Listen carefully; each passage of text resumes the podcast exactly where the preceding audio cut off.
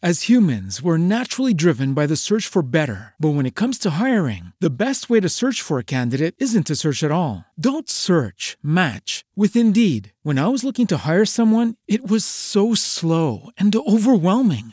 I wish I had used Indeed. If you need to hire, you need Indeed. Indeed is your matching and hiring platform with over 350 million global monthly visitors, according to Indeed data, and a matching engine that helps you find quality candidates fast. Ditch the busy work. Use Indeed for scheduling, screening, and messaging so you can connect with candidates faster. And Indeed doesn't just help you hire faster. 93% of employers agree Indeed delivers the highest quality matches compared to other job sites, according to a recent Indeed survey. And listeners of this show will get a $75 sponsored job credit to get your jobs more visibility at Indeed.com slash podcast. That's Indeed.com slash podcast. Terms and conditions apply.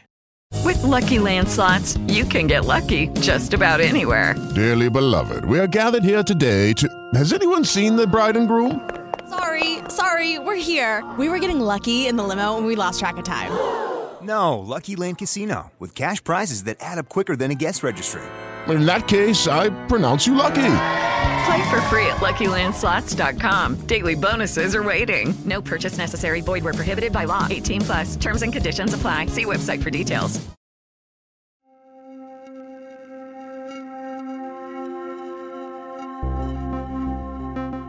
You're listening to Me and Paranormal You with your host, Ryan Singer. It's more fun to believe. Third, third year, bonus. Hello, and thank you for listening to another 30 year bonus content of Me and Paranormal You with Ryan Singer. That's me.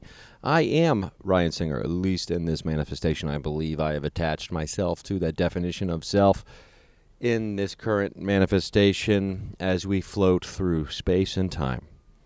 I am uh, recording this in probably the most unique location I have to date ever recorded one of these. Um, it is in the. Um, I am in a minivan in a parking lot of a Hampton Inn. I'm looking for, um, you know, a, you know, a capsule of, um, of no distraction. I'm currently on the road with a couple friends of mine, Dave Stone and Andy Sanford. We are on what we're calling the Three Headed Moron Tour. It's a comedy tour, stand up comedy. We're doing 14 cities in 15 days. We did the first one in Lafayette last night. Uh, you'll be listening to this, uh, which means last night we did Huntsville. And then if you're listening to this day of, that means I'll be in Chattanooga, Tennessee tonight with the boys um, doing a show at JoJo's Bohemia. ThreeHeadedMoron.com is the website. You can check out all the dates. We're all over the Southeast, Florida, um, back in Alabama, South Carolina. We end up in Georgia. So check it out. Today I want to talk to you about sympathetic magic. I've been uh, interested in this topic because it came up that uh, you know sympathetic magic is kind of the I don't know the groundwork of uh, a lot of this stuff. So uh, I will just go from there. Um, somebody just walked by the van wondering what was happening inside. Um, they should stop being so nosy. Uh, we're talking about magic in here, is what we're doing. Okay, I want to start this by um, reading something from the Golden Bough, which is a book written by uh, uh, James Fraser. Okay, so uh, is is that that's right? Uh, I'm pretty sure that's correct. Uh, if my notes are not, it's you know Sir James Fraser. That's why it sounded weird. I didn't say the Sir first. So let's start with something, and then we'll um, and then we'll stop with something from Sir James uh, here for this particular. Uh, oh gosh, what happened? Um, I lost my uh, I lost my place here. We're gonna go back. Here we go. So, chapter three of The Golden Bough by Sir James Fraser. um, which is a book I currently possess. And okay, I'm just going to start with this, and then we'll also put a button at the very end, if I remember. If we analyze the principles of thought on which magic is based, they will prob- probably be found to resolve themselves into two First, that like produces like, or that an effect resembles its cause, and second, that things which have once been in contact with each other continue to act on each other at a distance after the physical contact has been severed. The former principle may be called the law of similarity, the latter, the law of contact or contagion. From the first of these principles, namely the law of similarity, the magician infers that he can produce any effect he desires merely by imitating it. From the second, he infers that whatever he does to a material object will affect equally the person with whom the object was once in contact, whether it formed a part of his body or not. Charms based on the law of similarity can be called homeopathic or imitative magic. Charms based on the law of contact or contagion may be called contagious magic. To denote the first of these branches of magic, the term homeopathic is p- perhaps preferable, for the alternative term imitative or mimetic suggests, if it does not imply, a conscious agent who imitates, thereby limiting the scope of magic too narrowly. For the same principles which the magician applies in the practice of his art are implicitly believed by him to, to regulate the operations of inanimate nature. In other words, he tacitly assumes that the laws of similarity and contact are of universal application and are not limited to human actions. In short, magic is a spurious system of natural law as well as a fallacious guide of conduct. It is a false science as well as an abortive art. Okay, um, maybe we'll, we'll we'll cut that off there. That's interesting, Sir Fraser. Um, you know, is this is this true? Um, these two principles, these uh, these two laws, the law of similarity and the law of contagion. The law of similarity is, um, like I said, the first of two sub laws contained with within the law of association. Um, the law of similarity suggests that things produce like things, or that an effect resembles its cause. Schematically, this may be illustrated as uh, as such. I'm getting some of this information from themystica.com. Uh, A may produce something similar to itself called C, and thing B may produce something similar to itself called C. And this something called C may be shared by both A and B. I don't know if that makes any sense to you. Um, you know, we're getting into some laws and some other kind of stuff here. The law of contagion. This can be shown by the following example.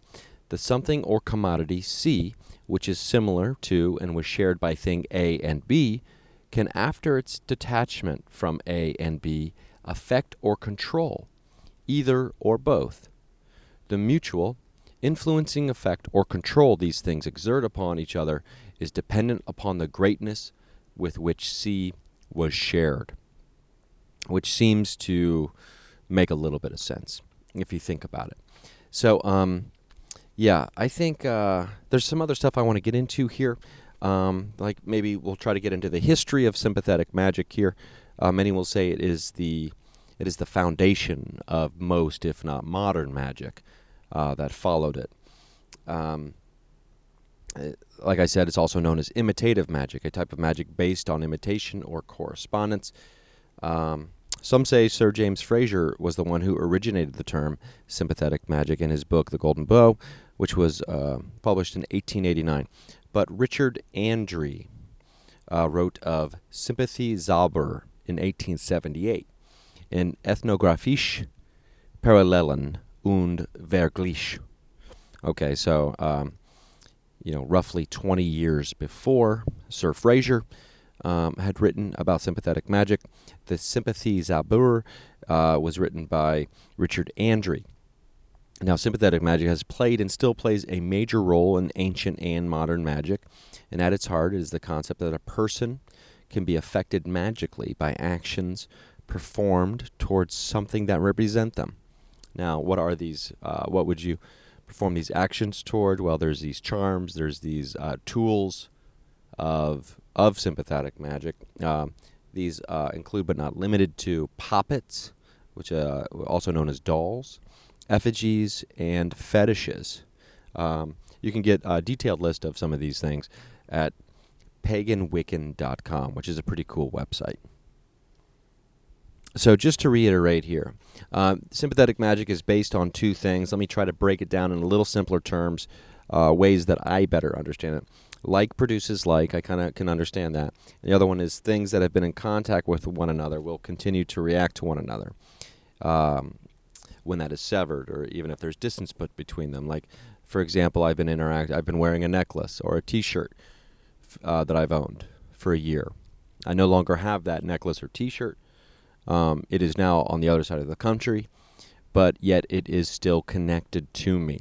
There is still a connection between me and that thing. Um, sympathetic magic can be used for good or bad. Uh, it can be used for healing or for hurting. An example of the of the I guess quote unquote bad, if you want to say that, is something called the witch's ladder. This is a cord tied with 40 knots and these knots are tied with intense concentration of hatred for someone.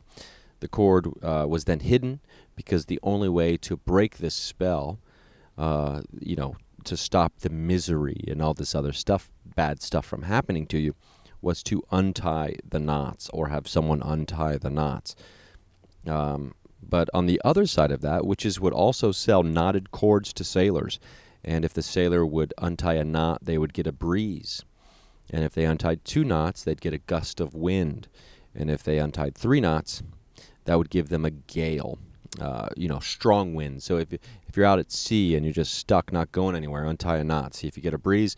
If that's not getting you where you need to be going or not getting you started, untie another knot to pick up the pace a little bit. And then the third one would give you a really strong gale, gale force wind. Now, the danger there, of course, was that if you untied three with a gale, it could also do damage and wreck the ship. So be careful what you wish for in that kind of situation. Um, it is interesting, though, to think about uh, the law of contagion um, because there is a. Now, basically, contiguity is something that means the state of bordering or being in direct contact with something. And I think, you know, we've all heard of the lock of hair uh, that goes onto the voodoo doll or things like this, right? You need a piece of the someone uh, that you want to do the thing about. So, um, whether or not that is something that was of them that you now have, or something they were in contact with. Um, it's interesting because according to some of this research I've done, there some people are even saying the the phrase in Western culture uh, the phrase "you are what you eat" stems from this. stems from the law of contagion. It's it's called forward contagion. One takes on the properties of the food one eats. Um, so that's pretty interesting uh, to think about. Now, the I want to talk about the tools of sympathetic magic a little bit, uh, and we'll get into some of that because you know when it comes to a poppet or a doll, uh, the use of dolls goes back several millennia. Um, and the dolls can be made of all kinds of different things. They don't even have to necessarily contain something of the person, they can just represent the person. Um, so that's pretty interesting to me. I always kind of assumed that they probably had to have a piece of their clothing or a piece of their hair or their fingernails or something. You know what I mean? So that is interesting to know that you don't need that, uh, according according to many people here. Now, the the history too and the influence of sympathetic magic uh, can't be understated. Uh, you know, there's a, a website called Skepdic, uh, S K E P D I C dot com. It's a pretty interesting website. It's uh, Skepdic. It's Dick is D I C is short for dictionary. So Skeptic's dictionary uh, basically is what it is.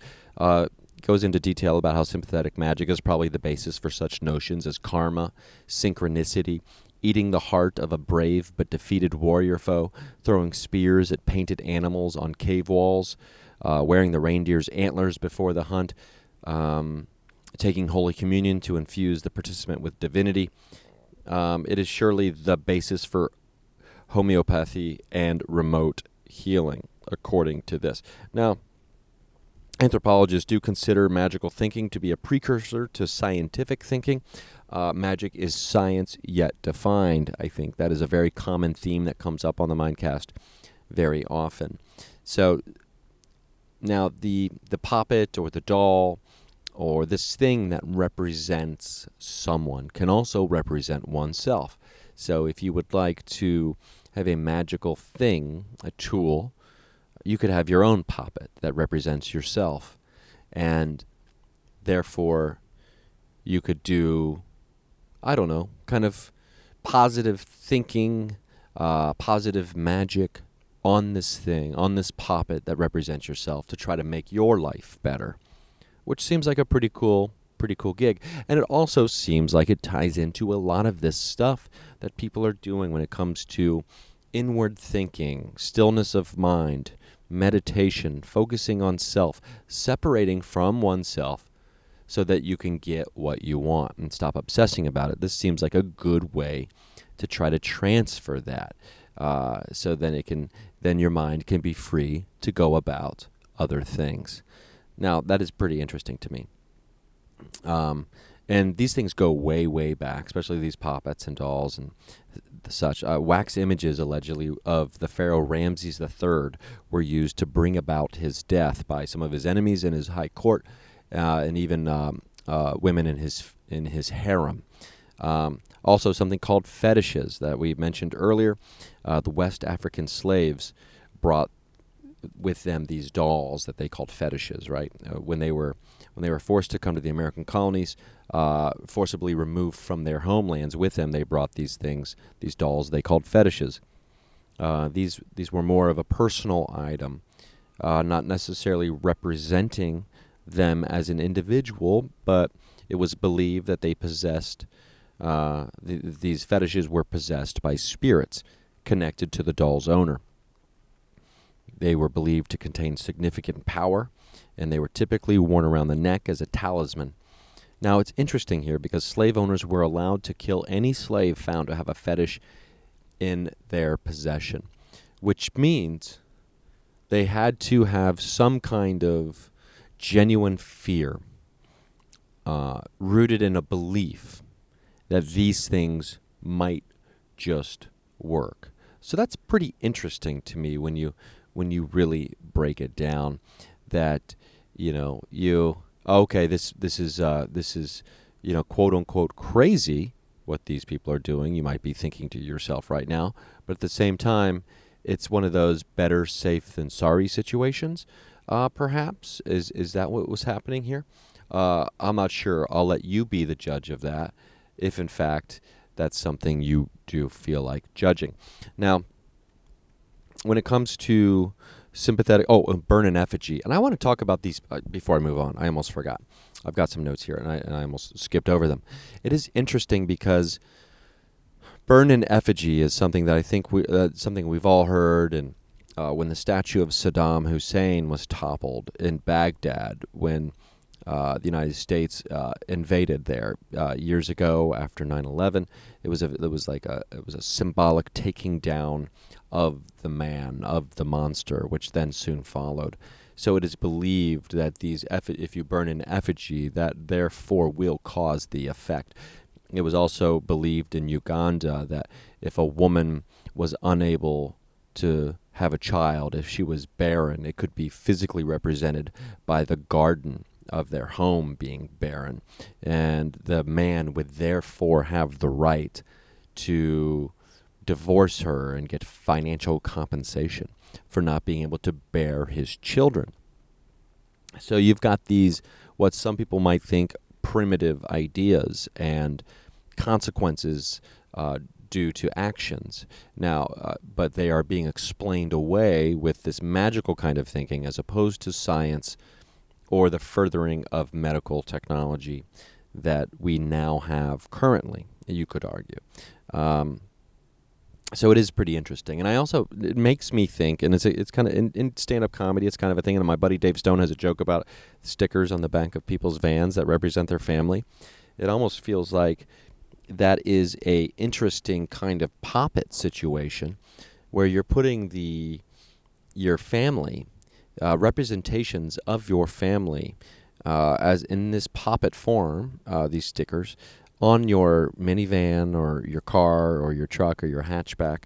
And it makes me wonder if people are investing or if there is any kind of magical connection to these stickers that are on the back of vans. Please don't go around start trying to do things to people's uh, stickers. That would that wouldn't be cool.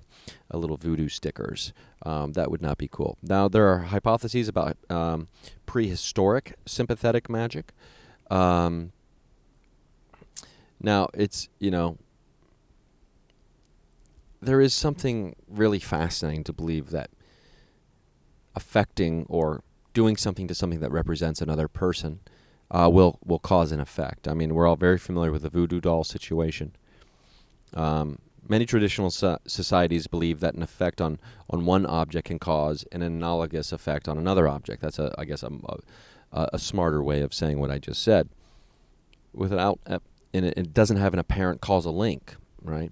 So that's where the magic part comes in. Like, how did that happen? Uh, for instance, many folk tales feature a villain whose life exists in another object, uh, and who can only be killed if that other object is destroyed. Um, I mean, a modern day example of that is Sauron's One Ring in The Lord of the Rings. Um, but so, what do you do here? It, can you truly affect one's life by doing something to a thing, a puppet, a doll, a, a fetish that represents them. I, I, am not real sure. I do have a very lifelike, or somewhat lifelike. It, it, it, resembles me very much. A puppet that I had made for a, a project that I was working on years ago, and it's still in my room, and it's kind of creepy how much it looks like me.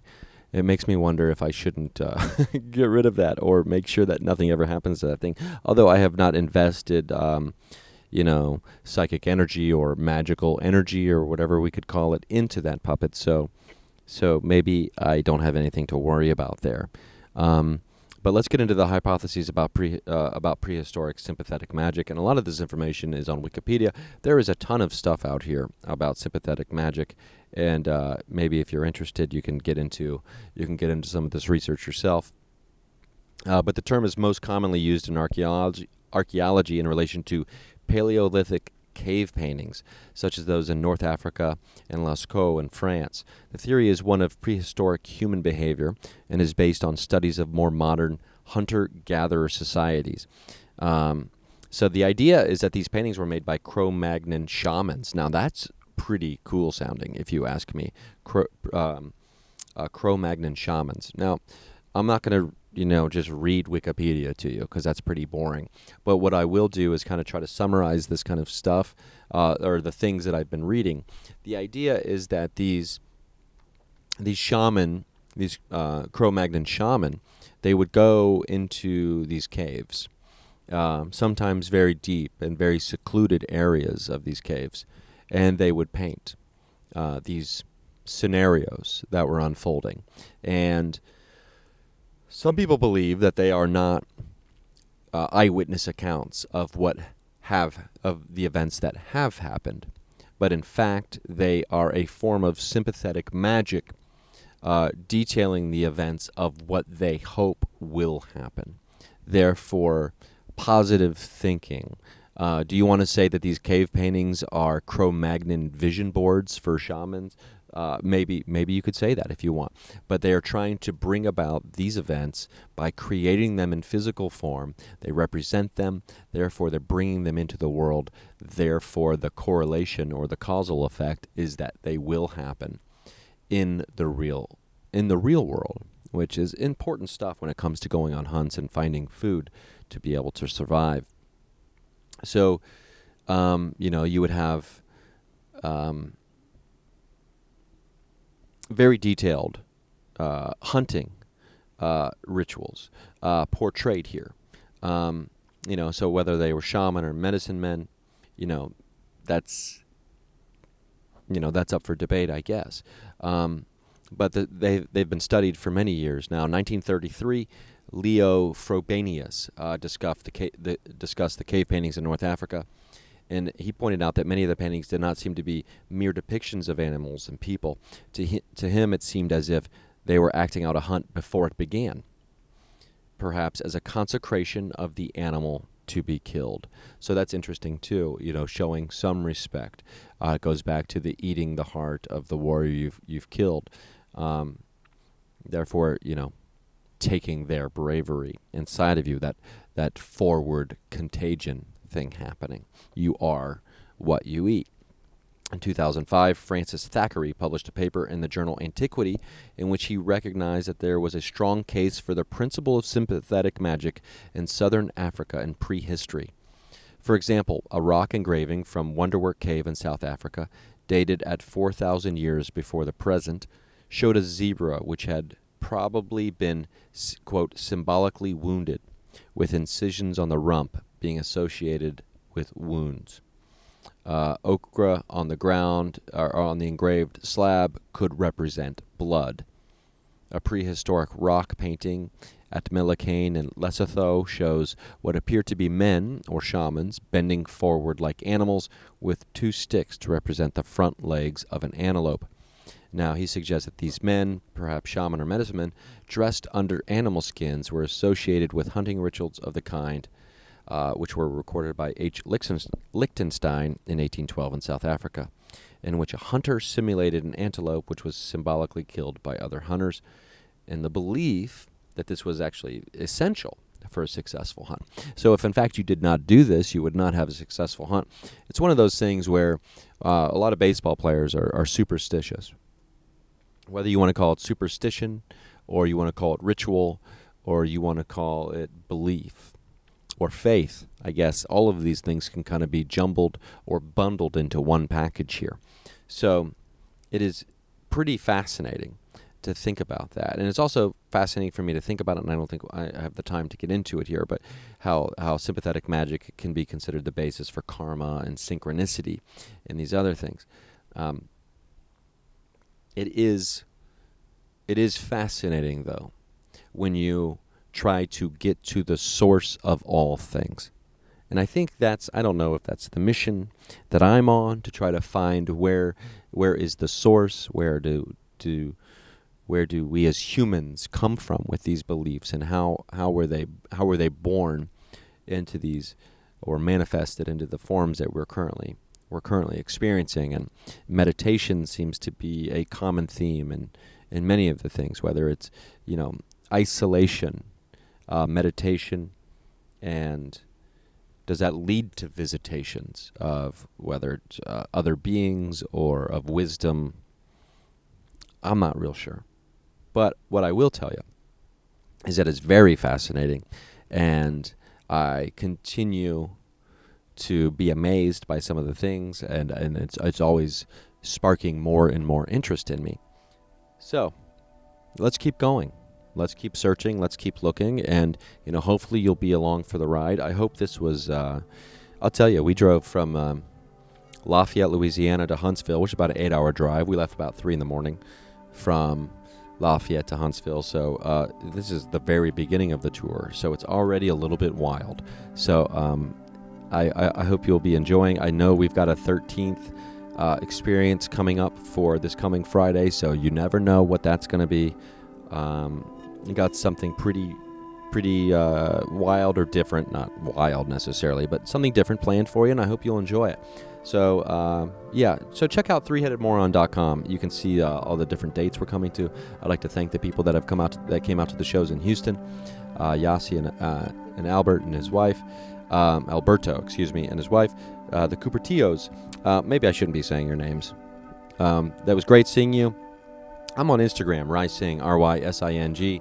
People are reaching out to me and finding me there more and more, it seems, and that's cool. I love Instagram. That's the one thing I do have on my phone. So uh, it's probably one of the easiest ways to try to get a hold of me.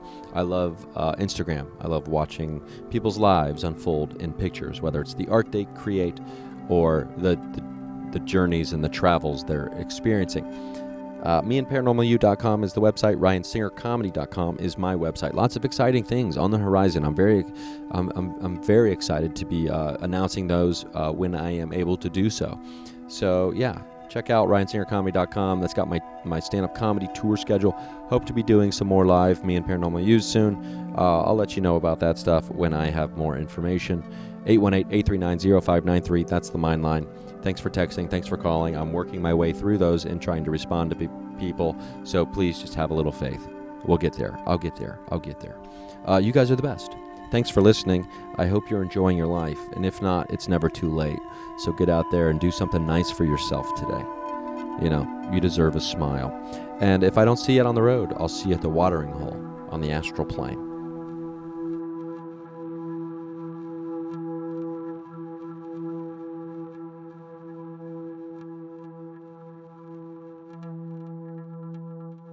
This experience was mixed by Alex Stein.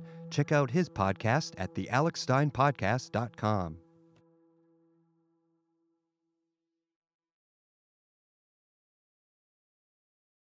As humans, we're naturally driven by the search for better. But when it comes to hiring, the best way to search for a candidate isn't to search at all. Don't search, match with Indeed. When I was looking to hire someone, it was so slow and overwhelming. I wish I had used Indeed. If you need to hire, you need Indeed. Indeed is your matching and hiring platform with over 350 million global monthly visitors, according to Indeed data, and a matching engine that helps you find quality candidates fast. Ditch the busy work. Use Indeed for scheduling, screening, and messaging so you can connect with candidates faster. And Indeed doesn't just help you hire faster. 93% of employers agree Indeed delivers the highest quality matches compared to other job sites, according to a recent Indeed survey. And listeners of this show will get a $75 sponsored job credit to get your jobs more visibility at Indeed.com slash podcast. That's Indeed.com slash podcast. Terms and conditions apply.